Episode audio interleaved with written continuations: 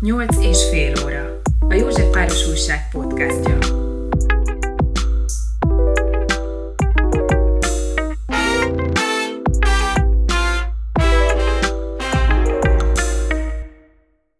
Kezdjük azzal, hogy ez most egy nagyon különleges beszélgetés, tekintve, hogy kivételesen most nem mi kerestük fel a mai vendégünket, hanem a mai vendégünk keresett fel minket, méghozzá azzal, hogy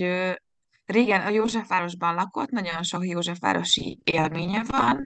készül egy könyve is, amiben Józsefváros is szerepel,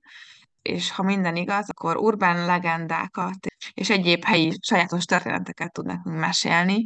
Megteszi egy mond akkor magáról egy pár szót a vendégeknek. Először szeretettel üdvözlök mindenkit. Tornai Péter vagyok, és 1954. április 12-én születtem Budapest 8. kerület Rákóczi út 27A, illetve pontosabban mellett a Rókus kórházban. Természetesen első emelet szülészet balra kettes ágy, ha jól emlékszem, ez nem biztos. És hát itt nőttem föl, itt jártam óvodába, itt jártam iskolába, általános iskolába, a Rögszilárd, aztán valamiért átnevezték Somogyi Béla utcának általános iskola, ma is megvan, láttam, nem jár, rég jártam arra fele, és hát ott nőttem fel, ott tanultam, ott jártam iskolába, először a rádió és televízió gyermekkórusában, ami egy, életlen volt csak, mert a hallásommal nem volt gond, és akkor indult a Botka László és Csányi, nem, Csányi László, Botka Valéria, bocsánat, már keverem a neveket, vezetésével a Magyar Rádió és Televízió gyermekkórusa, és oda fölvettek, csak azt nem mondták, hogy nagyon sokat kellene ott szolmizálni, tanulni, meg egyéb, úgyhogy végül is eltanácsoltak, de egy átkerültem a másik iskolába, mert két iskola volt ott a Somogyi Villa utcában, és hát végül is ott jártam nyolcadikig, és ott éltük, hogy úgy mondjam, a, a mindennapjainkat, illetve, hogy egész pontos legyek, a Rókus téren, ugyan mi is nyolcadik kerületiek vagyunk, mint a Pál utcai fiúk, de nekünk nem a grundot kellett megvédeni annak idején, hanem a, a teret, ahol laktunk és éltünk, ez a nyolcadik kerület volt, ott a Rókus kórház előtt, ott fociztunk, ott játszottunk, ott ismerkedtünk az élettel és minden egyéb szép dologgal, és hát ott nőttünk föl, és ott lettünk gyerekekből kis tinédzserek, és utána egy kicsit hát nagyobbak is. Ez a, az életi indulása. És hát éppen azért, mert ott nőttem föl, rengeteg olyan kalandunk, meg, meg olyan történet volt, ami, ami velünk ott megtörtént a kerületben, és hát többek között az egyik, amilyen nagyon-nagyon fontos volt, az az, hogy amikor tatarozták az iskolánkat, akkor átkerült a Vérkocsis utca és Somogyi Béla utca, akkor már azt úgy hívták, sarkára, az Anna Frag gimnáziumban. Az Anna Frag gimnáziumról én semmit nem tudtam az égvilágon, csak az, hogy ott volt egy intézmény, oda jártunk napközibe, és hát ott történt egy afféra az egyik gyerekkel, aki, aki hát nem egy igen jó gyerek volt, és hát így kiderült annak kapcsán, hogy ahol vagyunk, az, egy, az tulajdonképpen a zsinagógának a hátsó oldala, és annak a, a tartozéka volt az Annafra gimnázium, és hát így kiderült az én származásom is, mert addig én azt se tudtam, hogy mi fánterem a zsidóság, mi fánterem eh, egyáltalán a vallás, vagy bármi egyéb. Tehát fény derült az én, hogy mondjam, származásomra. Amit egy darabig ugye nyilvánvalóan a szüleim azért titkoltak, mert ők gyerekfejjel átestek a holokauszton, és hát magukkal cipelték azt a tragédiát és traumát, ami, ami ezzel együtt járt, és hát ők úgy gondolták, hogy az a legjobb, hogy amiről nem beszélünk, az, az nincs, ami, ami, ami nincs, az akkor nem lehet probléma. Ezt tudjuk jól, hogy nem így van, mert ugye a mondás is azt mondja, hogy a zsidó, aki vállalja a zsidóságát, és a zsidó, akiről a szomszéd mondja, hogy zsidó. És hát így aztán rajtam kívül mindenki tudta az én származásomat, de onnantól kezdve én úgy érzem, hogy, hogy méltán büszke is lehettem a származásomra, és ezt vállaltam, és ez a könyv, ami, amiről szó, ami tulajdonképpen az én életemet, meg a családom életét öleli fel, az végül is erről szól, hogy hogyan lettem én végül is zsidó, hogyan kerültem én abba a helyzetbe, hogy az ember eljutott, hogy vállalja a származását, az életét és minden egyebet, és hát végül is ez, ez történt. De hogy egy-két nyolcadik kerületi történetet is meséljek, ott a környékünkön volt egy olyan, az Anna Frank gimnázium mögött a Józsefvárosi zsinagóga, ott ellehetően nagyon ügyesen a, a házak között, és hát ott, ott tartották a, a szombatot, ugye a péntek délután, ahogy, ahogy ez lenni szokott, és én is oda utána továbbiaknak utána, a későbbiekben többször elmentem, részt vettem az Isten tiszteleten, azért, hogy nem érzem magam vallásosnak, mert vallásos nevelésre kaptam természetesen, ja, tehát abból, abból fakadóan, hogy ugye nem is tudtam a vallásomat sem, meg a származásomat sem. Így nekem az egy nagyon-nagyon komoly élmény volt a későbbiek során is, és ez, ezt úgy, úgy, mondjam, magamba szívtam, belém oldott a, a történet, és itt a nyolcadik kerületnek egy, egy olyan, olyan pontja volt, ami valahogy a, a, a, a, az emberek tömege vagy a szembe elől el volt rejtve, el volt dugva, de azért mégiscsak ott volt. Uh-huh. És akkor pontosan mikor volt ez, amikor már amikor már tisztában volt a származásával? Mikor, mikor ez, volt ez a fordulópont? Ez a fordulópont ötödikes voltam, és akkor nekem ezt vissza kell számolni, ami azt jelenti, hogy, hogy 54-ben születtem, 60-ban kezdtem el az általános iskolát, akkor ez 65, 1965-ben volt,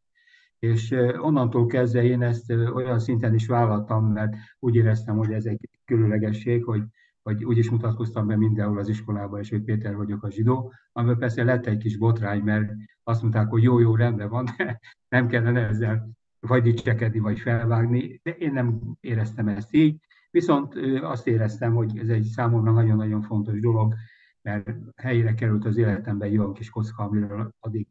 nem tudtam. Ami, ami még nagyon-nagyon fontos volt számomra, hogy legalábbis az életemet úgy befolyásolta, az egy olyan szerencsés helyzet, hogy a nagypapám moziüzemvezető volt, és így rengeteget jártam gyerekfejjel moziba, néha egy kicsit oktam az iskolából is, meg a napköziből is, hogy megnézem a filmeket, és ez egy azért volt fontos dolog, mert ugye én minden moziba bejáratos voltam ingyen és bérmentve, mert tudták, hogy a jövő bácsi kis unokája, a Péter beengedtek, engem is, meg a barátomat is, és ezzel, hogy én... Mi volt a, mi volt a kedves nagypapájának a neve?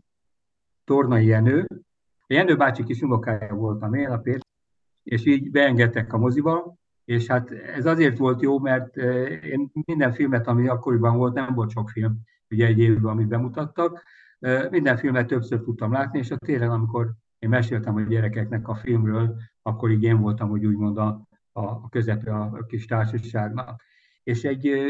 történet ehhez is kapcsolódik. A mellettünk, ahol én laktam, a Rákóczi Vasutca sarkán, ott van az Uránia Filmszínház. Az Uránia Filmszínház arról volt híres akkoriban, amikor én gyerek voltam, hogy volt egy úgynevezett matiné előadás. Nem tudom, a mai gyerekek, fiatalok ismerik a kifejezést, ez azt jelentette, hogy a mozi előadás előtt különböző cirkuszi mutatványok voltak, artisták, zsonglőrök, művészek, és itt lépett fel Rodolfo, aki született Gács Rezső néven egyébként szintén a nyolcadik kerületnek egyik, hát hogy mondjam, patinás személyisége volt. És én mivel tudtam a, a dolgot, hogy amikor Rodolfo fönt volt a színpadon, mindig megkérdezte, hogy ki az, aki akar jönni segíteni, de akkor én már fönn voltam a színpadon, első kézből részt vettem ezekbe az akciókba, és volt egy olyan trükkje a Rodolfónak, hogy egy vázába beleesztett egy kis madzagot, és utána el kellett engedni a vázát, és csodás csodája a váza nem esett le, utána megforgattam a madzagot, és a, a váza röpködött vele, még mindig nem esett le, és ezt megmutattam egy háromszor, és hát én gondoltam, hogy innentől kezdve én is komoly művész vagyok, úgyhogy hazamentem, és a nagymamámnak a vázáján megpróbáltam ezt a trükköt, tehát sajnos ez ilyenkor lenni szokott, a Rodolfo a trükk lényegét nem árult el, úgyhogy a váza letört, eltört, leesett, én megfutottam utána, mert egy kis arra volt ebből kifolyólag. Hát ilyen történeteink vannak, meg ami, ami még talán úgy, úgy érdekes, hát rengeteg, egy nyolcadik keretnek is rengeteg mozia van, többek között volt két kis mozia a Csokonai utcában és a köztársaság téren, ami egymástól nem volt messze. Ah, jól emlékszem, az egyiket úgy hívták, hogy napmozi, a másikat meg úgy hívták, hogy Csokonai mozi, és ez a két mozi annyira közel volt egymáshoz, hogy meg tudták azt oldani, hogy félórás műsor kezdési eltolódással egy-egy kópiát tudtak, egy-egy filmet tudtak vetíteni a két moziba, és ez akkoriban, amikor egy-egy ilyen film kópiának az előállítási költsége nagyon-nagyon sokba került. Ez teljesen jó megoldás volt, Pendlinek hívták ezt a játékot, mert így egy filmet két helyen lehetett egyszerre vetíteni, és mind a két mozi egy úgynevezett kis mozi volt, tehát olcsó mozi volt, és a kisebb pénzű emberkék is eljutottak oda a moziba. Na és arra emlékszik, hogy ebből az időszakból milyen filmeket látott? Hát az egyik ilyen kedvencem az a Kártusz című film volt, ez a, a Belmondóval, és én azt nagyon-nagyon sokszor láttam, szinte jelenetről jelenetre. Ez ilyen kardozós, fekete-fehér film volt, illetve aztán volt benne színes betét is, és hát én ezt rengetegszer láttam, és én a gyerekemnek annak idején rengeteget meséltem róla, és amikor későbbiek során hát le lehetett tölteni, vagy meg lehetett nézni, már ugye létezett az internet, ami akkoriban nyilván még nem, akkor levetítettem nekik ezt a filmet, és hát jót nevettek rajta, hogy én ezért voltam oda, de ez nekünk sráckorunkban egy nagyon-nagyon komoly film volt, amit, amit hát én mondom, rengetegszer láttam egyébként. Nem ismert József Városi színészeket? Nem ismertem József Városi színészeket, ugye a moziban ritkán volt olyan előadás, amikor a színészek is megjelentek, nyilván ez magyar filmre vonatkozott volna, de annyiból hmm. nekem szerencsém volt, hogy a, a, az édesanyám az állami biztosítóban dolgozott, és ő volt azok közül az egyik, egyike, annak a 70-es években, amikor a kaszkó biztosítást Magyarországon bevezették, ő volt annak a kis csoportnak az egyik tagja, aki, aki a kaszkó biztosításokat kötött. Tehát ugye akkor ez egy nagyon-nagyon új dolog volt, ez, hogy kaszkó biztosítás, ma már ez természetes, és hát akkoriban azért a, a színészeknek, újságíróknak, íróknak és egyéb színész, színházi embereknek volt többnyire gépkocsijuk, és hát így rengeteg ismerőse lett édesanyámnak, és így nagyon-nagyon sokat jártam színházba, ami, ami szintén meghatározta az életemet, mert én azt gondolom, hogy a színház egy fantasztikus dologot élőbe megnézni azokat az előadásokat, ami, ami, amiben szinte az ember e, bele tudja magát élni az adott darabba. És hát így rengeteg színész ismerősünk volt a családnak, a Feleki Kamiltól kezdve a Velencei Istvánig, és, és, és hát rengeteg. Bodogi Gyula, aki, aki ugye akkor volt színház és filmművészeti főiskolás, amikor én gyerek voltam, és szintén egy, egy nagyon-nagyon jó magyar filmben, szerintem az egyik legjobb magyar film a Hattyudal, abban volt főszereplő a Stankaival együtt, a Páger volt a, a nagy főszereplő is. Így akkor itt még időnként dalra is fogadtak, és volt egy pár nagyon szép betétdal, amit akkoriban énekeltek a Villanegra, ha esetleg valakinek ez bekattan, akkor, akkor ez egy olyan dolog. Ami még, még talán úgy, úgy érdekes lehet, hogy, hogy úgy hozta a sors, hogy amikor elvégeztem az ipariskolát, aztán gépkocsi vezető lettem, és a Magyar Postánál kezdtem el hivatásos gépkocsi vezetőként dolgozni, akkor ott éjszaka, és ez véletlenül visszavitt a 8. kerületbe, a Békési utca sarkán, ami egy kicsit sréjen volt a Rákoszi térrel, ott volt egy úgynevezett újság lerakat, és ott volt éjszaka az újság elosztó, ami azt jelenti, hogy nyomdából hozták az újságokat, vagy ott vittük, és akkor szétosztották, és onnan vittük ki a, a tulajdonképpen az újságos bódékba. De ez csak annyiból érdekes, hogy, hogy volt ott egy ilyen jó kis háromszög a, a Rákóczi térrel kapcsolatban, és hát ott volt egy-két olyan kollégánk, akik ott érdekeltek voltak, hogy úgy mondjam, és hát ők, ők meséltek ott olyan történetet, hogy volt egy, egy kedves hölgy, akit ott úgy hívtak, hogy a fogatlanica, hát valószínűleg hiányzott egy pár fogás, ezért volt ez a ragadvágy neve, és hát ami érdekes volt ugye a Rákóczi térnek, az az, hogy, hogy vélhetően azért vált azzá, ami, ami, ami vé annak idején, mert a nyugati pályaudvar és a keleti pályaudvar között szinte félúton van, ami azt jelentette, hogy ha valaki vidékről érkezett a főváros, beintézte a dolgát, akkor még, még ki lehetett sétálni, el lehetett sétálni, akár a keletiből a, a Rákóczi térre, vagy akár a nyugatiből a Rákóczi térre, mindegyik körülbelül félúton volt, és ott el lehetett tölteni egy kis időt, és hát ha nem volt túl igényes ahhoz a, a szolgáltatási rendszerhez, ami ott volt, akkor azt nyilván igénybe is tudta venni, és hát így volt az, hogy ez a, a neves hölgyemény, aki aki ott ezt a szolgáltatást nyújtotta, ő hát ott dolgozgatott, és hát történt egy alkalommal az, hogy, hogy valaki oda tévedt, és őt kereste, és hát nem is lett volna igazából semmi probléma, de az illető úgy gondolt, amikor már azon a szinten volt, hogy mást is felfedezzen, hogy hát sajnos itt az illetőnek bizonyos fogai hiányoznak ennek a hölgynek, és így derült ki a fogatlan Icáról, ami egy vicces dolog volt, hogy nem is Ica volt, hanem inkább József, vagy valami hasonló keresztevét. Nyilván nem tudjuk. Ez egy ilyen kis történet onnan a, a Rákóczi térről. Egyébként nem olyan rég jártam arra, ugye most már ott metróállomás van, én azt gondolom, hogy, hogy igazából ez a dolog megszűnt, de a fővárosnak egy olyan pontja volt, amit én azt gondolom, pláne a középkorú vagy az idősebb generációnak, aki azt mondja, Rákóczi tér, akkor mindjárt azt katom be, hogy ott egészen különleges szolgáltatásokra lehetett, hát úgymond befizetni. Van-e még esetleg emléke a Rákóczi térről, mert azért valóban szokás anekdotázni erről a kultikus helyről?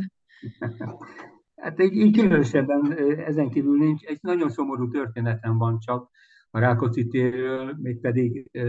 a, a, az egyik osztálytársunk, akit úgy hívtak, hogy Várhelyi Györgyi, azért említem meg a nevét, mert sajnos ő meghalt, és, és egy nagyon érdekes történet volt olyan szempontból, hogy egy nagyon helyes, egy nagyon okos, egy nagyon-nagyon ügyes kislány volt ott általános iskolában egy osztályba jártunk, és megmondom így utólag is, hogy én nekem nagyon tetszett a, a György, és hát gondoltam, hogy valahogy közel kellene kerülni hozzá, és ő tagja volt az iskolában, akkor indult színjátszó szakkörnek. És hát beiratkoztam oda, mint egyedüli fiú, csak ott is elfelejtették mondani nekem, vagy én nem figyeltem, hogy itt rengeteget kéne tanulni szöveget, és akkoriban én, én voltam a tanulással, hogy hát nem, nem kívántam egyáltalán. Így, hogy aztán a végén én onnan ki is estem, és a Györgyi vette át a én szerepemet, és nagyon sikerrel játszotta. Ami szomorú történet ennek a folytatása az az, hogy, hogy a, a Györgyi valamilyen úton, módon nem tudni, hogy az egyik akkor éppen futó zenekarhoz e, került, nem tudom, hogy megemlítettem a nevét, végül is nagy baj nem lehet, gondolom, a Metro együtteshez, és hát ő itt, hát úgy úgymond egyik másik zenésszel elég közeli kapcsolatba került. Sajnos ahogy ez lenni szokott, ugye akkoriban a, a magyar beat együttesek körül lebzseltek a, a fiatal lányok, és hát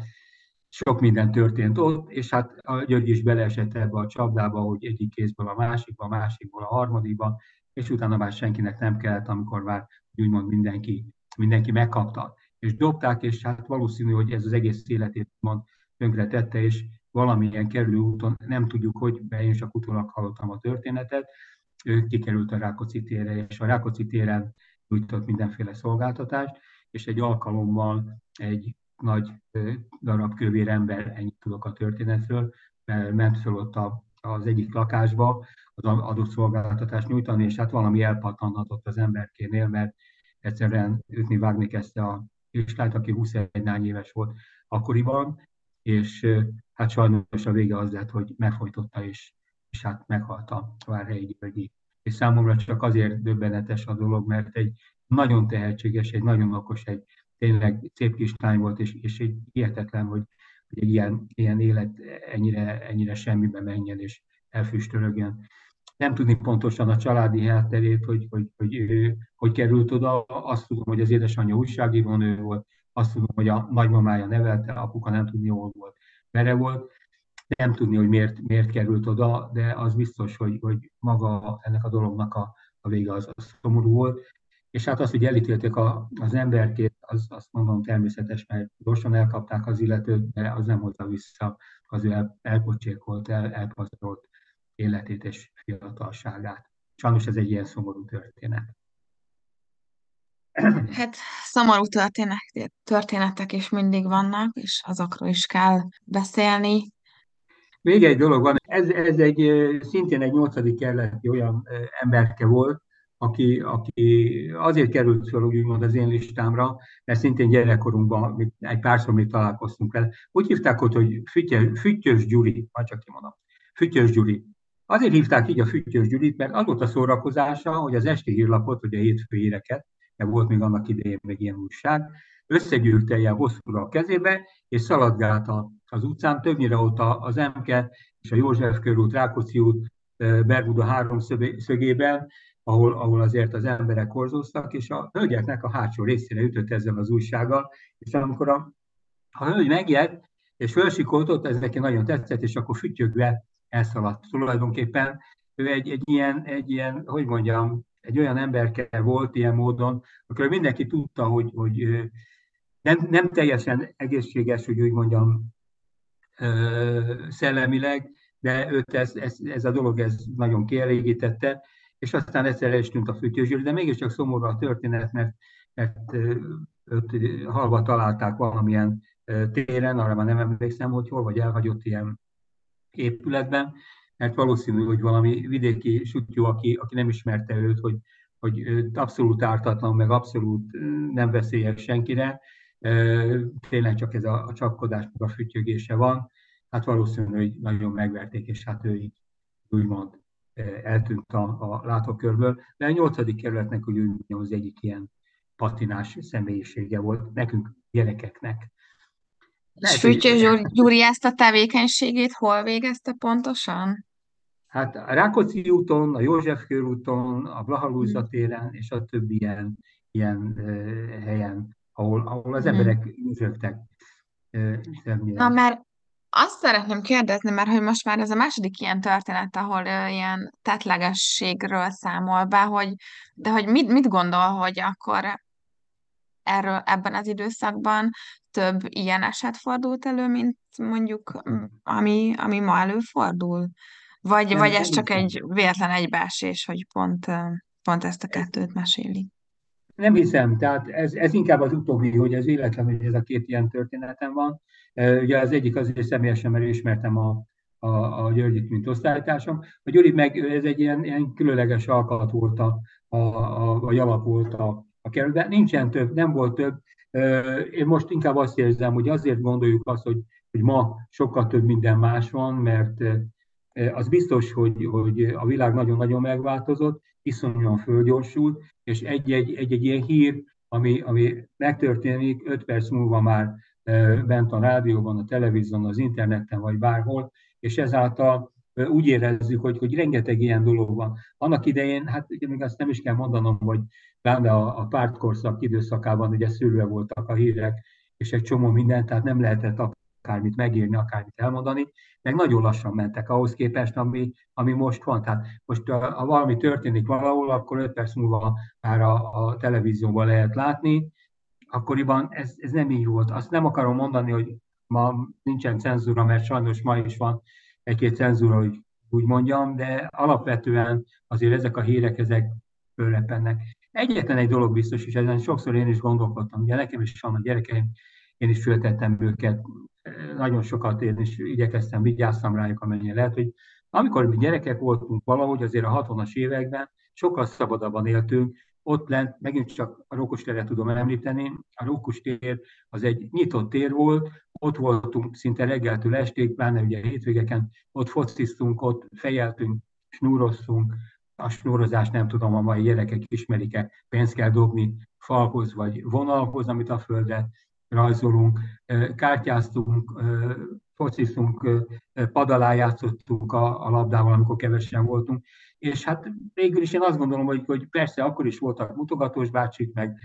történtek bizonyos dolgok, de, de alapvetően sokkal-sokkal szabadabbak voltunk. Alig volt kocsiforgalom, sokszor úgy fociztunk, hogyha a nagyobbak ott voltak a téren, hogy a Stáli utcában, ami ugye a sarka ennek a Rókus térnek, oda letettük a járda mellé a táskánkat, és az volt a kapu, és ott tisztunk az útesten. Egy-két óránként eljött egy-egy autó, tehát ilyen szempontból abszolút szabadabbak voltunk, mint, mint most meg a mai gyerekek. Ott voltam most valamelyik nap a Rókus téren, mert szintén a könyvhöz illusztrációként egy pár fényképet készítettem. Hát úgy be van építve, hogy ott már egy labdát nem lehet lejteni, vagy, vagy, vagy egyáltalán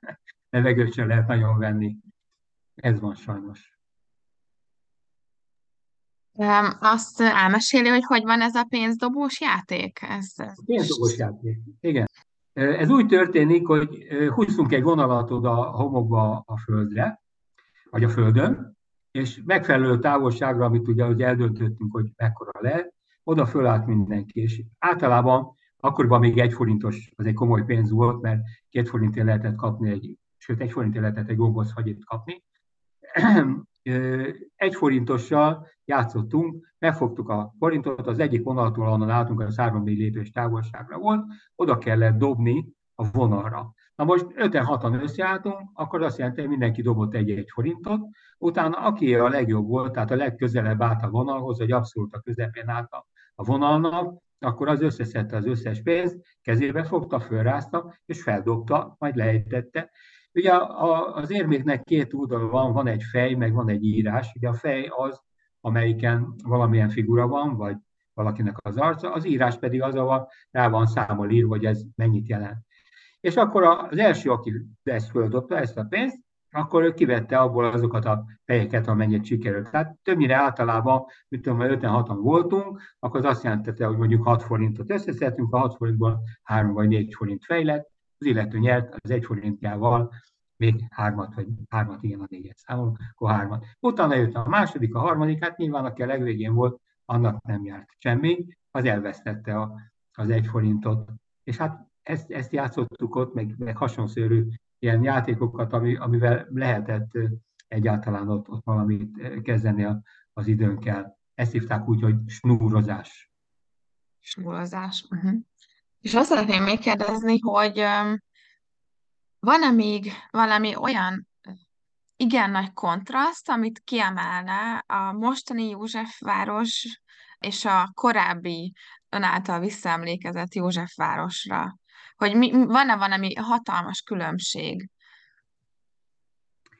Hát nem mondom őszintén, ugye én most már elég régóta eljöttem onnan, de azért mászkáltam ott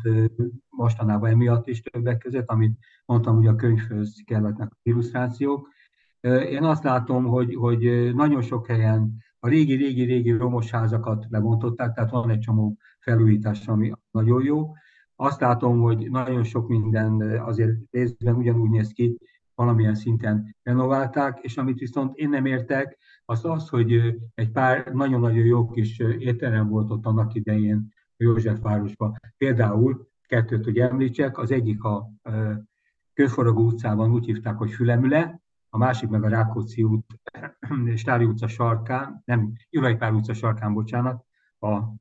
Bástyai terem. És amit én nem értek azt, hogy ezek az okos emberek, akik, akik biztos, hogy nagyon jó kereskedők, meg üzletemberek, megvásárolták ugye a rendszerváltás után ezeket a, az éttermeket, és hát négy meg öt csillagos éttermet csináltak. Ami biztos, hogy, hogy ott abban a környezetben, egy elég szegény környezet volt, elég szegény emberek éltek ott, ott azért én azt gondolom, hogy, hogy azoknak, én nagyon sokszor, mert a nagybátyám ott lakott a Kőfarag utcában, meg az egyik nagymamám, ott többször voltunk a fülemülébe, hogy igazi kicsi kis házi kis vendéglő volt, viszonylag olcsó ételekkel, nem vagy választéka. Utoljára egy pár évvel ezelőtt voltam, akkor még nyitva volt, átvarázsolták ilyen csili nem tudom én, öt csillagos étteremé, és hát a, a pincérem, meg a, a, a, a bálpultoson kívül nem igen volt senkiben, én is bementem, beültem, megnéztem az árakat, felálltam és ki is jöttem, mert egyszerűen azt gondolom, hogy, hogy, hogy azt tönkretették, el, el tönkrement az a, az, a, az a hangulata, amiért az ott jó volt. Most, amikor ott voltam, ugye nem olyan rég, akkor már be is volt zárva. A másik ugyanilyen a Bástya étterem, ami, ami azért volt szintén nagyon-nagyon jó kis étterem, mert ilyen fapados rendszer volt, harmad vagy negyed osztály, már nem is tudom, viszonylag nagyobb választék volt ott az ételek között, és nagyon jó körülmények között lehetett enni. Igaz, hogy nem ilyen új közönségnek volt, mert volt ugye egy ilyen hosszú asztalnál két-három család is le tudott ülni. Esténként még cigányzene is volt ott, ami, amit ugyan engem nem szórakoztatott annyira, de, de tényleg egy ilyen ulatos jó hely volt, és mivel az előbb mondtam, hogy a, a főiskola, a színházi filmveszély, vagy lehet, hogy nem mondtam, színházi filmveszélyű főiskola, az Odri színpad, az ott volt a Vas utca sarkán, onnan átjártak a főiskolások a Bástya étterembe. Tehát tényleg ö, olcsó ételek voltak, nagy forgalom volt minden.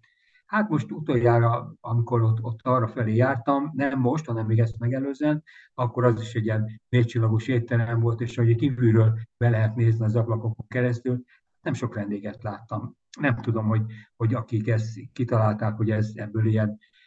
nagyon-nagyon úri éttermet lehet csinálni, és biztos, hogy pénz, csak pénzt lehet elkérni. Melyik a jobb, az, amelyik amely üres és tátong, igaz, baromi sokat kell fizetni érte, vagy az, ahol olcsóbb az étel, olcsóbb, meg jobbak a, egyszerűbbek a körülmények, inkább így mondom, viszont nagyobb a forgalom. És hát ilyen, ilyen volt még egy szintén, az is a nyolcadik keretben a söröző a két medvéhez, a Korvin mozival szemben ott az ülői út sarkán, ahol annak idején nagyon-nagyon sokat jártunk tatárvészeket enni, meg sörözni, és, és az is mindig tele volt. Abból, abból is öt csillagos étterem lett, azóta is üres. Talán, talán ennyit, amit, amit így... Bocsánat, ennek mi a neve? Ezt nem hallottam. Söröző a két medvéhez. Hogy most mi a ja, neve, nem tudom.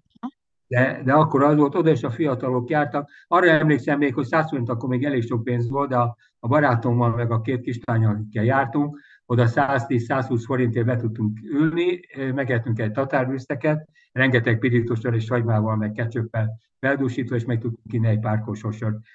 Ma, ma ez arányaiban egyszerűen elképzelhetetlen, hogy, hogy ez jelenjen, viszont üres, vagy be van zárva éppen momentán. Ez a Corvi mozi, ami, ami azért elég híres, hogy úgy mondjam, annak idején Budapest egyik legnagyobb, és nem csak Budapest, hanem Magyarország egyik legnagyobb olyan mozia volt, ahol, ahol tényleg a leghosszabb premier filmeket vetítették, és ami a egyik leglátogatottabb filmszínház volt. Hát aztán ugye, mint ahogy meséltem, hogy az elején a nagypapám moziüzemvezető volt, későbbiek során én is megszereztem ezt a képesítést, és én úgynevezett fregoliként, tehát helyettesként jártam Budapest összes moziába, és a Korvi moziba is sikerült elkerülnem, és nagyon-nagyon nagy élmény volt. Az egy nagyon nagy mozi, nagyon szép mozi. Most már ilyen több termesé megcsinálták, hát nem tudom, sajnos ugye itt a legnagyobb az, azt látom, hogy ja, ahogy mondtam, hogy földgyorsult a világ, a mozi is valamilyen szinten már elveszítette azt a vonzerejét, ami annak idején volt, ami részben jó, részben rossz, átalakult a világ, modernebb lett, minden műholdon keresztül megy, meg az interneten keresztül. Hát ez van, haladni kell a korral. Én azt gondolom, hogy még egy nagyon érdekes történetem van arról, hogy volt a Szentkirályi utca és a Bródi Sándor utca sarkán egy kis zöldséges, akit úgy hívtak, hogy Schwarz bácsi. Ez azért volt érdekes és kuriózom az én gyerekkoromban, mert ő azt mondta, hogy ha egyszerűen túlélte a holokausztot, akkor igenis úgy fog dolgozni és élni, ahogy az ő vallása, mert ő nagyon vallásos volt, megengedi, azaz, vagy előírja, bocsánat, azaz ő péntek délután, amikor a hivatalosan beáll a szombat, akkor ő bezárta a boltot, és egész szombaton zárva volt. És ehhez jött a furcsaság, hogy viszont vasárnap kinyitotta, mert a vasárnap az ugye Jom Rishon, az úgynevezett első nap, hát akkor ő kinyit. És hát a régi világban ez egy nagyon nehéz történet volt, mert ugye vallásra meg egyéb dolgokra nem nagyon lehetett hivatkozni, de valahogy, hogy, hogy a, a Schwarz bácsi hogyan, nem tudom, eh, meg nem tudjuk, hogy kiárta azt, hogy igenis, péntek délután bezárt, egész szombaton zárva volt, és vasárnap nyitva volt. Még nem is ez a különlegessége, mert ugye azt mondjuk, hogy adott egy fricskát a kommunizmusnak, hanem az, hogy ő híres volt arról, hogy minden egyes zöldség, gyümölcs és bármit, amit árusult, arról valamilyen kinrímot, kinrímet összeütött, és azt egy kis papírkára fölírta, és azt kitűzte oda a boltba. És hát ez olyan híres lett a végén, ugye, hogy az emberek, ahogy jöttek, mentek, olvasgatták ezeket a verseket, mi is sokat rögtünk sokszor a srácokkal, hogy az egyik rádiókabari annak idején fel is dolgozta ezt a, az ominózus történetet, és ha jól emlékszem, a kiskabos, ha még úgy emlékeznek esetleg a kedves hallgatók arra, hogy a vörös kabost, vagy a kabost azt hívták kiskabosnak, ő volt a Schwarz bácsi, és egyetlen egy ilyen vers megmaradt a, a fejembe, az pedig így hangzott, hogy azt mondja az arab és az indus, hogy Schwarz penotja vitamindus. És hát ez ilyen nagyon kínrém volt, tehát gondolom, hogy Antal Imre tudott volna jókat ezen kacerászni annak idején, de hát ő, ő volt, aki, aki ezt meg tudta csinálni, és hát nagyon sokáig így működött. Aztán, hogy a rendszer egy kicsit mégiscsak megmutassa a foga fehérjét, bezárni nem merték, ezért tatarozni kezdték azt a házat, amit körbeállványoztak. Az öreg Schwarz bácsi meg erre kitalálta, hogy a külső állványokat is teleagatta ezekkel a kindrímes versecskékkel. Ha jól emlékszem, ilyen füzetlapokra írt a zöld fülszóllal ezeket a, a kindrímeket, és hát mindenki nagyon jókat derült rajta, de egy biztos, hogy ha valaki még vasárnap az ebédhez akart valami zöldséget vagy bármit venni, akkor az le tudott menni oda a Szent Király utca és a Bródi Sándor utca sarkára a Schwarz bácsihoz, a zöldségeshez. Remélem azért ez már nem volt olyan szomorú történet. És akkor Igen, ez nagyon kedves történet. Öm, csak pont akartam kérdezni, kérdezni, hogy hol volt, de aztán végül, végül elmondta, hogy, hogy a Szent Király utca sarkánál egyébként az volt a helynek a neve, hogy zöldséges, vagy volt valami neve is? Hát most hagyjon sem fogom tudni megmondani, hogy mi volt, de én azt hiszem, hogy igen, hogy zöldséges. Ugye akkoriban még ilyen különböző elnevezések nem voltak a, a boltoknak, de mindenki úgy hívta, hogy a Schwarz bácsi. Ez volt az ő. És tényleg egy idős bácsi volt, egy nagyon aranyos, nagyon kedves, szerette az embereket, meg leginkább a munkáját, amit, amit csinált. Meg hát ezeket a borzasztó verseket, amely szórakoztatott No, a másik, amiről beszélgettünk, így van, az a Corvin mozi. A Corvin mozi az azért volt érdekes, mert tulajdonképpen Budapest legnagyobb mozia volt, Magyarország legnagyobb mozia volt, és mindenképpen az a mozi volt, ahol ha valami különleges filmet be tudtak mutatni, akkor ott mutatták be. Nem igen hiszem, hogy, hogy ma már sokan emlékeznek arra, de ez ugye, amikor még a filmanyag volt a, a acetát cellulóz, meg műanyag cellulóz alapanyagú film, akkor ugye azt vetítették a moziba, és ez 35 mm-es volt, ami hát mindenki ugye mondta, hogy ez a normál film, és a Corvi mozi az volt az egyike annak a moziknak Magyarországon még egy van, ahol úgynevezett panoráma, az 70 mm-es, tehát ennyi a 35 és ennyi a 70 mm-es film, le tudták vetíteni. Ez azért volt zseniális, mert akkor borzasztó nagy vászonra lehetett kivetíteni, és tényleg olyan volt a, a filmnézésnek a, a, a, az érzete, mintha az ember benne ülne az egész történetbe. És a másik ilyen mozi, a Vörösmarty kertmozi volt, amelyik jelent a Margit szigeten volt, ott volt még ez a panoráma mozi vetítés. Azt tudom, hogy éveken keresztül egy ilyen nagyfilm volt a Halál 50 órája, még én is vetítettem, mint üzemvezető volt annak idején, és hát tényleg olyan volt, hogy, hogy, hogy jobb oldalt kilométerekre elindult, aztán balra átment a, a, a tank, tehát ami a történetben benne volt, az, az ott lehetett. Arra már nem emlékszem pontosan, hogy a, a, az első csillagok háborúja, de nekem úgy rémlik, mert azt tudom, hogy ott láttam, az is 70 mm-es lett volna, de, de, de mindenképpen, tehát azok a filmek, amik, amik nagyon-nagyon igényesek voltak a vetítésre, a hangra és minden egyébre, az a Corvin moziba került be, és hát én is mondtam, hogy helyettes üzemvezetőként volt szerencsém nekem ott is részt venni üzemvezetőként. És akkor itt van egy apró dolog, amit ma már ezt se tudnának képzelni az emberek, azt pedig úgy hívják, hogy jegyüzér. Ez egy egészen különleges szakma volt annak idején,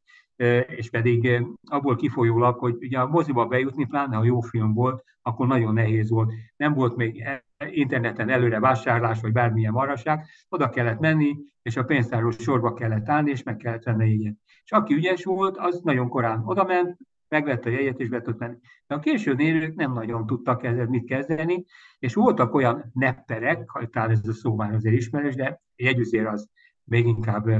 közkeletű, úgy mondjam, akik előre fölvásárolták az első-második sornak a legolcsóbb árujegyeit, és kint árulták a, az üzlet előtt, vagy a mozi előtt, amikor, amikor már jöttek a, az emberkék, és már nem volt a, bent a pénztárnál jegy. Így általában ezek a filmek azért teltházzal mentek, és nagyon jó pénzeket kerestek azok, akik megvették az első-második sor egyet. Arra már nem emlékszem pontosan, hogy a, a Corvinban is annyi volt, de valamikor tényleg az én gyerekkoromban kettő forint volt a legolcsóbb mozijegy, és azzal lehetett ott azért egy, egy egész komoly filmet, másfél órás filmet megnézni, és hát egy jót szórakozni. Így, így a Corvin mozi valamikor nem csak a, az 56-os események kapcsán, ahogy a Corvin, köz, Corvin közbe ott az, az ellenállás megvolt, hát, hát híres volt inkább, inkább erről. No. És milyen gyakran mentek filmek a Corvinban? A Corvinban? Hát ugye hetes váltással mentek a filmek, csütörtökön többnyire akkor volt a, a filmváltás, és hát ha nagyon jól ment a, a film, akkor, akkor azt úgynevezett prolongálták, tehát ismételték, ha kevésbé, akkor ugye már jött az új film. Tehát akkoriban sajnos még ugye itt az áskos rendszerben egy nagy filmforgalmazó volt alapvetően az a Bokép, amelyiknek úgynevezett monopóljoga volt, ő hozta be azokat a filmeket, amit meg lehetett nézni, és hát ugye ezután a szinkronizálták, vagy felirattal látták el, attól függően, hogy mi volt a Magyar Filmlaboratóriumban, és így kerültek ki a moziba. De az volt a rendszer végül is, hogy minden megyeszékely kapott egy-egy premier filmet, és hát ugye azt vetítették, ameddig lehetett, és aztán utána jöttek az új filmek, de, de elég gyenge volt a, a kínálat akkoriban a, a filmből, mert hát úgy mondjam, a, a nagy nyomó, túlnyomó többsége a szovjet film volt, egy évben ugyan 100-120 filmet hoztak be Magyarországra akkoriban, abból biztos, hogy 80 szovjet volt, 10 NDK-s volt, 10 másik szocialista ország, és volt egy pár, hát úgymond amerikai,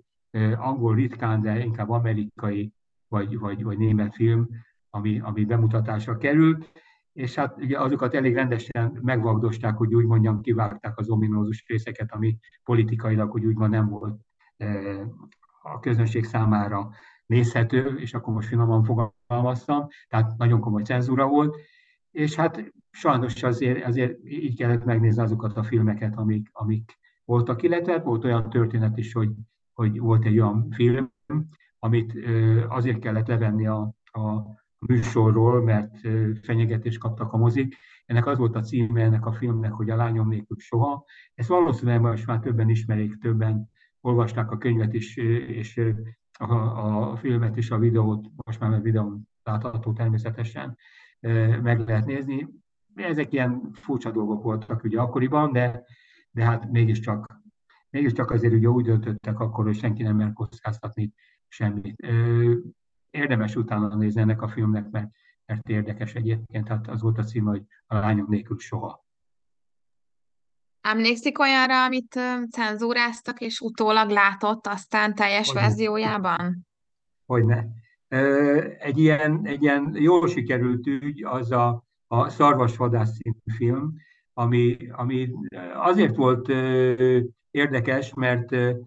annak idején, amikor, amikor ugye hát itt, itt tarolt a, az államhatalom, biztos emlékeznek, vagy tudják, hogy volt egy ilyen kifejezés, hogy három T betű, ez a tilt, támogat és a tűrt kategória volt, és, és minden olyasmit hát ugye támogattak, ami, ami a szocialista eszméket alátámasztotta. És ez a film, ugye a második, bocsánat, a, ez a film a vietnámi háborúról szól, egy nyelvotás volt, és ami, ami nagyon érdekes benne, a Robert De Niro az egyik főszereplője, és ez egy fantasztikus, tényleg eszméletlen jó film, és hát ők úgy gondolták azt, hogy annak idején, hogy hát ez, ez végre ugye az amerikai kapitalizmus, és úgy majd most oda dörgölünk, mert tényleg hát ez, egyébként minden háború borzasztó, a vietnámi háború is borzasztó volt, de hát ugye mi egyértelműen Vietnám oldalán álltunk, és hát így, így a, a, a kapitalisták, meg úgy Amerika, meg minden. És behozták ezt a filmet, és hát elkezdték volna vetíteni, és nekem volt szerencsém ezt még vetítés, cenzúra és feliratozás előtt látni, volt egy ilyen kis művész filmvetítő társaság, annak idején ott meg tudtuk nézni alámondáson szinkronnal, ami, ami egy ilyen különleges dolog volt, és utána a moziba csak azt vettük észre, hogy hiányzik ez a rész, hiányzik az a rész. Mert a történetnek a lényege az, hogy a főszereplők többek között ugye a a, na, gyorsan akartam mondani. Tehát mindig a főszereplők ez a lényeg, ők orosz származásúak voltak, és hát annak idején diszidáltak Amerikába, hogy hogy kerültek ki, nem, nem tudjuk, erre nincs is nagy jelentősége, de nagyon furcsán vette ki magát a történet olyan szempontból, hogy hát a, a, a, az orosz leszármazottak, akik azért szovjetek is valahol, vagy nem is tudom pontosan, hogy ölik a barátainkat, a, a vietnámiakat, és ez az egész dolog az, az, az, az nagyon-nagyon-nagyon diszonáns volt, és utána emiatt nagyon gyorsan le is került a, a, a képről, az a vetítésről, mert viszont olyan lényeges dolgokat vágtak ki belőle, ami miatt az egész film, hogy úgy mondjam, értetetlenné vált. Tehát ez, a, ez egyik ilyen, ilyen történet, ami, ami hát, és utána 90-es évek után azért előkerült már, a moziba is került, de hát az interneten a videón fönn volt a, a, a szarvasodásznak a, az eredeti olyan változata, amit utána azt hiszem, hogy szinkronizálták is, de felirattal biztos emlékszem, hogy láttam, ami a, a megegyezik az eredeti, úgy úgymond rendezői koncepcióval és a rendezői változattal. Mondta, vagy említette, hogy jártak művészmozikba, ahol, ahol csak néhányan találkoztak, és valami alámondással néztek filmet, hogy ez pontosan hogyan is volt? Jaj, jaj, jaj, bocsánat, igen, elnézést. Ez nem művészmozi volt, hanem volt a Filmművész Szövetségnek, Filmművész Televíziós, és nem tudom pontosan mi, mi volt a neve szövetségnek, egy ilyen úgynevezett zártkörű vetítés. Ezen a, a vetítésen az eredeti filmnek az eredeti kópiáját vetítették le, és itt fölkértek egy emberkét, aki hihetetlen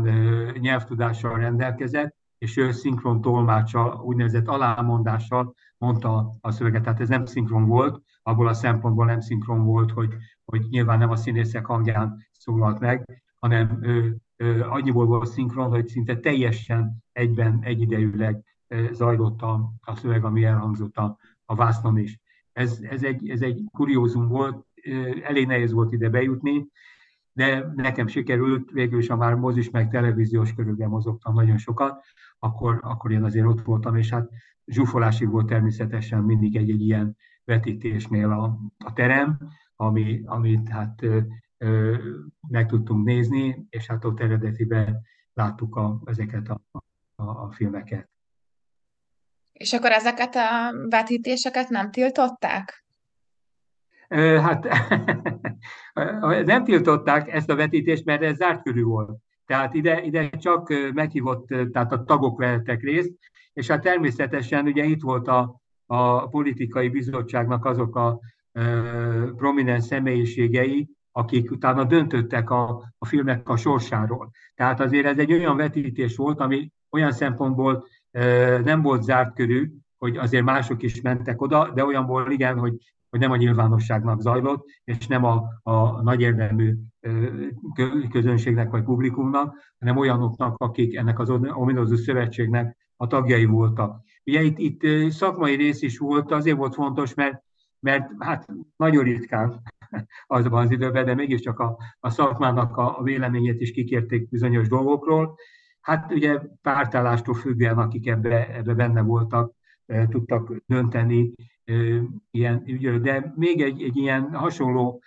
film jut eszembe, a, mindjárt mondom a, a, a címét, azt mondja, egy fél pillanat, mert az eredeti címet akarom mondani. A pokol angyalai, ha jól emlékszem, de, de most már nem vagyok róla meggyőződve, hogy ez a,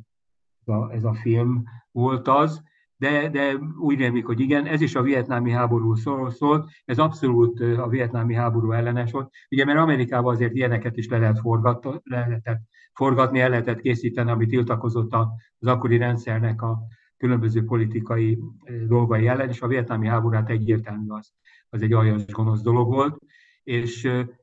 a történet röviden annyi, hogy egy ilyen katona, aki megjárta a vietnámi háborút, visszakerül egy amerikai kisvárosba, és az amerikai kisvárosba feje tetejére állt a világ, mert egy ilyen motoros banda folyamatosan terrorizálja az embereket, és hát ő, ő mint aki az igazság pártján van, aki azért megharcolt Vietnámba, és ő ellenáll, és egyedül megpróbálja, felveszi a harcot a, a motoros banda ellen.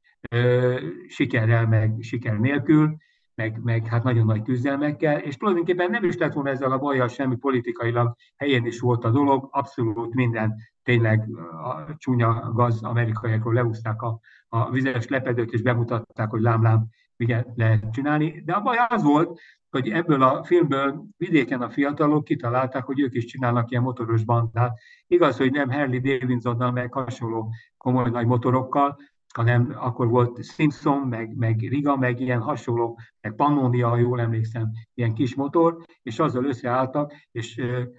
azzal csináltak ilyen bandákat és különböző botrányokat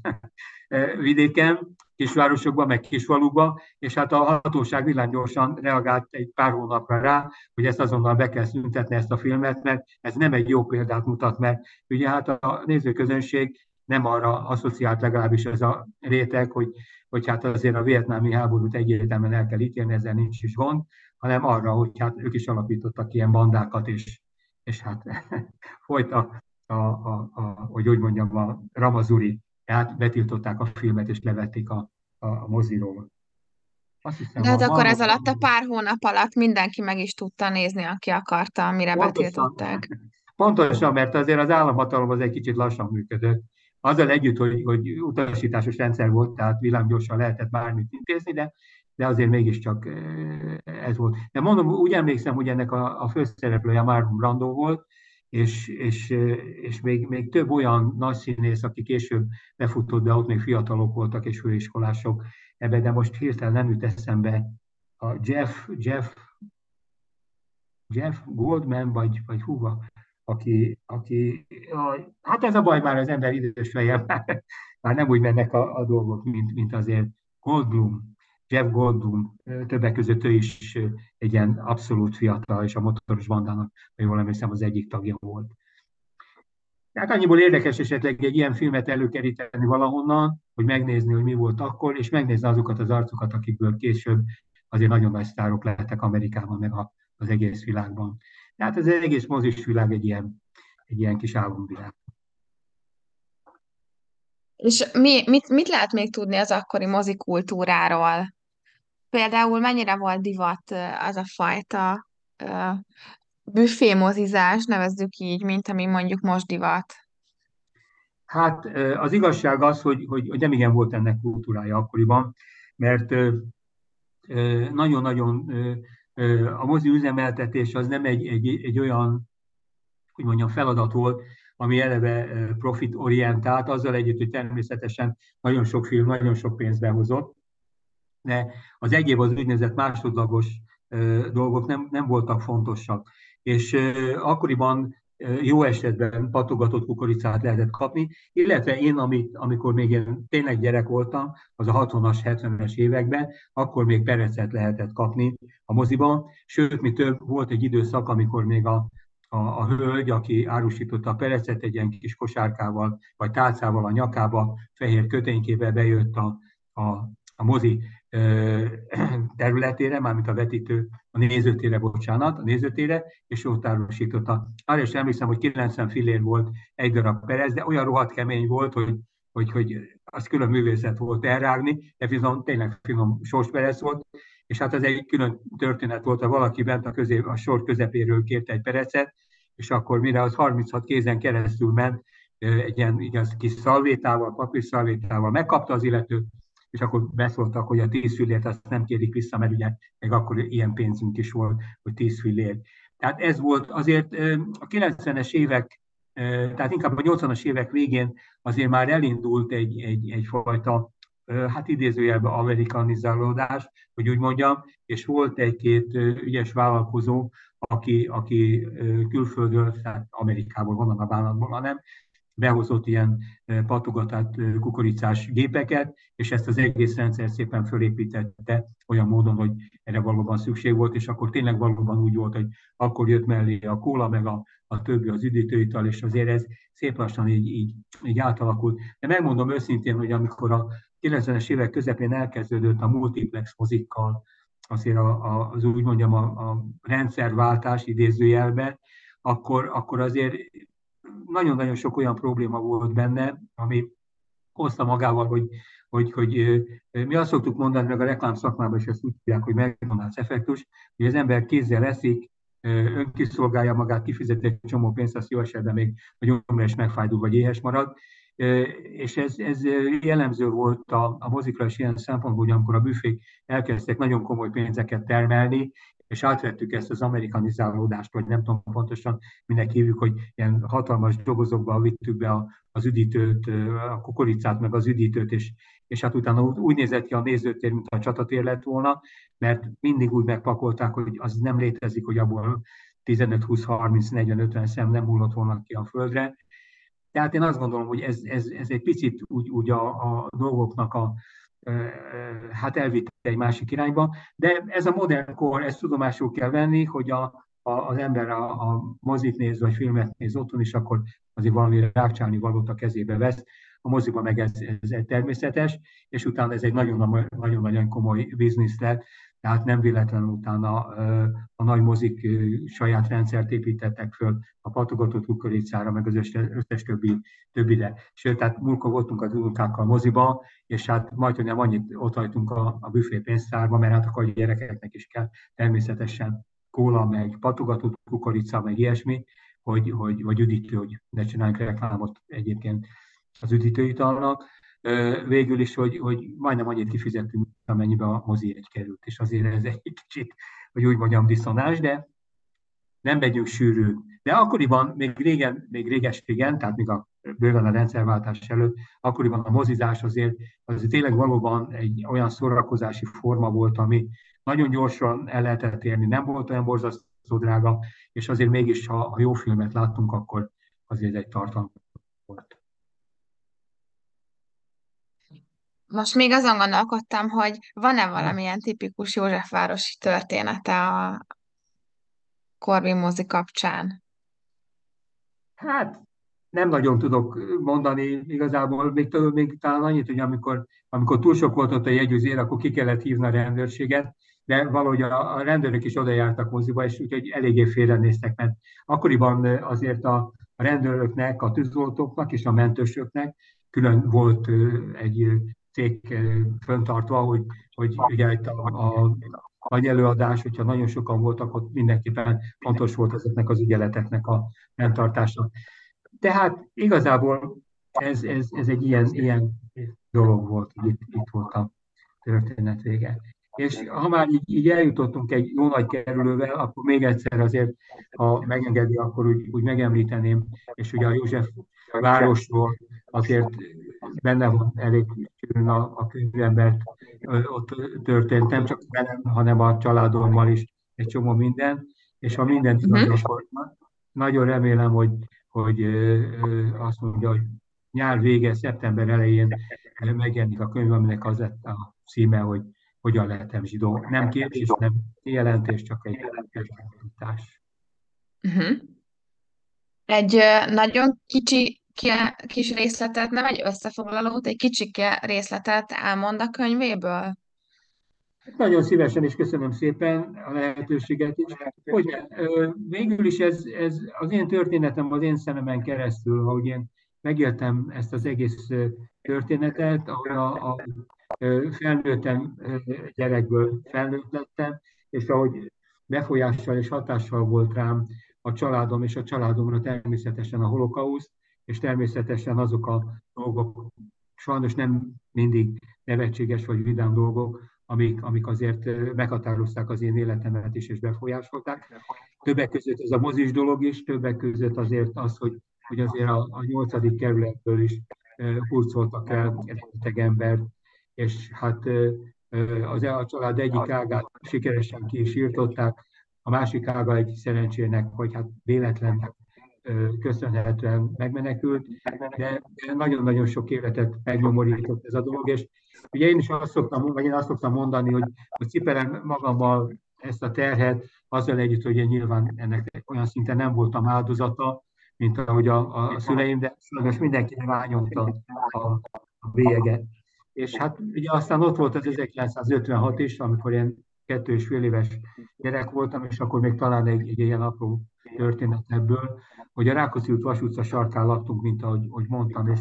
kitört az 56, jöttek az oroszok, vérbe folytották ezt a kis vircsaftot, amit szoktuk mondani most, és a Rákóczi út Vas utca sarkával szembe a Rákóczi úton állt egy szovjet tank, amelyik ott a Rákóczi utat fedezte. És hát a mellettünk, ahogy mondtam, a Vas utca sarkán ott volt bent a Színház és Filmvészeti Főiskola, és az Odri színpad, ahol a színművészetiseknek a a kollégiumban volt, és hát ugye a kollégiumos gyerekek is úgy gondolták, hogy megvédik a, a, a forradalmat, és úgynevezett kispuskákkal, vagy nem is tudom mi a bánattal, csúzlival elkezdtek lőni az orosz tankra. A tank előbb-utóbb meg, megfordult, megunta a dolgot, és oda durrantott, hogy ez szokott lenni, és amilyen precízek és pontosak voltak a lövésről, előtték a mi házunknak a sarkát, az ötödik, hatodik emeletet, meg a negyediket úgy bomba döntötték. Ez még önmagában idézőjelben nem is lenne egy különösebben dolog, vagy különösebb dolog, de ami a hogy úgy mondjam, legalább pozitív volt, hogy pont azt a sarkot lőtték el, ami a mi lakásunknak a konyhája és a szüleimnek a szobája volt, meg a mi gyerekszobánk a növéremmel együtt, és egy olyan véletlennek köszönhetjük az életünket, meg azt, hogy most itt beszélgethetünk, hogy a nagymamámnak a testvére, a Jolán néni, a negyedik emeleten lakott. Alattunk, mi az ötödik laktunk. És följött, hogy gyerekek, azonnal le kell menni a lóvóhelyre. És hát a Jolán egy olyan, olyan személyiség volt, ahogy a könyvben is úgy hívják, hogy Iddise Máme, tehát az igazi zsidó ö,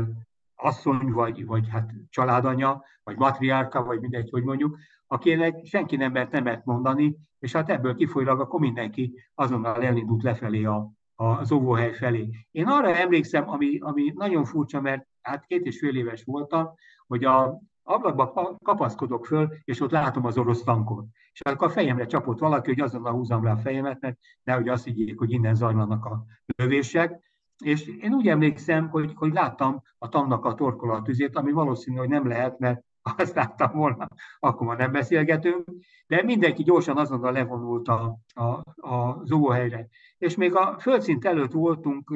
nem sokkal, ahonnan ugye még kellett menni a pincébe, amikor egy hatalmas robbanás volt, és ez a robbanás volt az, amikor az orosz tank megunta azt, hogy a gyerekek ott szórakoznak vele, és oda durantott, és hát elvédte a háznak a sarkát. Ha nem jön a Jolán néni, a nagymamának a testvére, mindenki ott volt a konyhában, és az egész negyedik, ötödik, hatodik emeletet onnan az ház sarkáról kilőtte.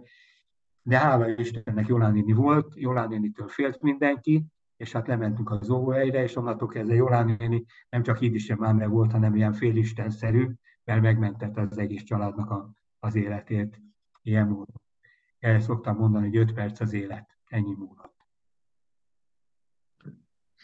Hát ez igazán különleges történet, úgyhogy köszönöm, hogy elmeséltél. Nagyon szépen köszönöm a lehetőséget.